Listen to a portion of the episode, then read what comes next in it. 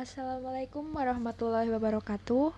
Selamat pagi, selamat siang, selamat sore, dan selamat malam buat teman-teman di dunia gaib maupun di dunia nyata. Hari ini aku akan membuat self branding yang aku miliki. Oke, uh, kita akan mulai dari pengenalan diri, kelebihan dan kekurangan aku, dan pencapaian terbesar, pencapaian yang sudah aku capai. Uh, yang besar.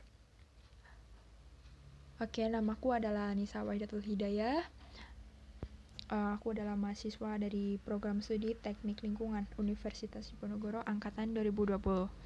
Aku lahir sekitar 18 tahun lalu uh, pada hari Sabtu Legi tanggal 25 Mei 2002. Uh, aku lahir di Kebumen dan sekarang juga masih bertempat tinggal di Kebumen. Ngomongin tentang hobi, aku mempunyai hobi membaca. Aku biasanya memakai handphoneku untuk mencari artikel, cerita bergambar, uh, cerita fiksi dan lain-lainnya di internet.